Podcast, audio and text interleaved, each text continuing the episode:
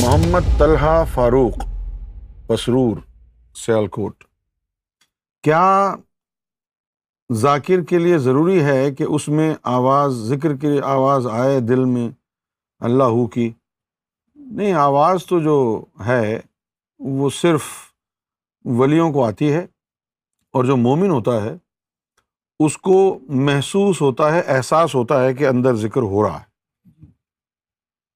ٹھیک ہے نا ہاں، آواز صرف ولیوں کو آتی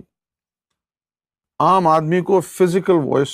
نہیں آتی ایسا محسوس ہوتا ہے کہ جیسے ہو رہا ہے اب یہ محسوس کیسے ہوتا ہے جیسا کہ آپ سوچ رہے ہیں مختلف خیالات آ رہے ہیں لیکن ریڈیبل ہے نا جو بھی آپ کو خیال آ رہا ہے اس کی آواز تو نہیں آ رہی نا آپ کو یور ہوں یعنی آپ کو معلوم ہو رہا ہے کہ کیا کیا خیال آ رہا ہے اسی طریقے سے وہ جو ذکر ہے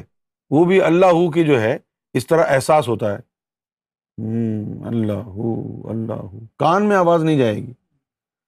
کان میں اگر آواز جا رہی ہے کسی کو تو پھر وہ ولی ہے ولی نہیں ہے صرف مومن ہے تو پھر احساس ہوگا کہ ذکر ہو رہا ہے کان تک آواز نہیں جائے گی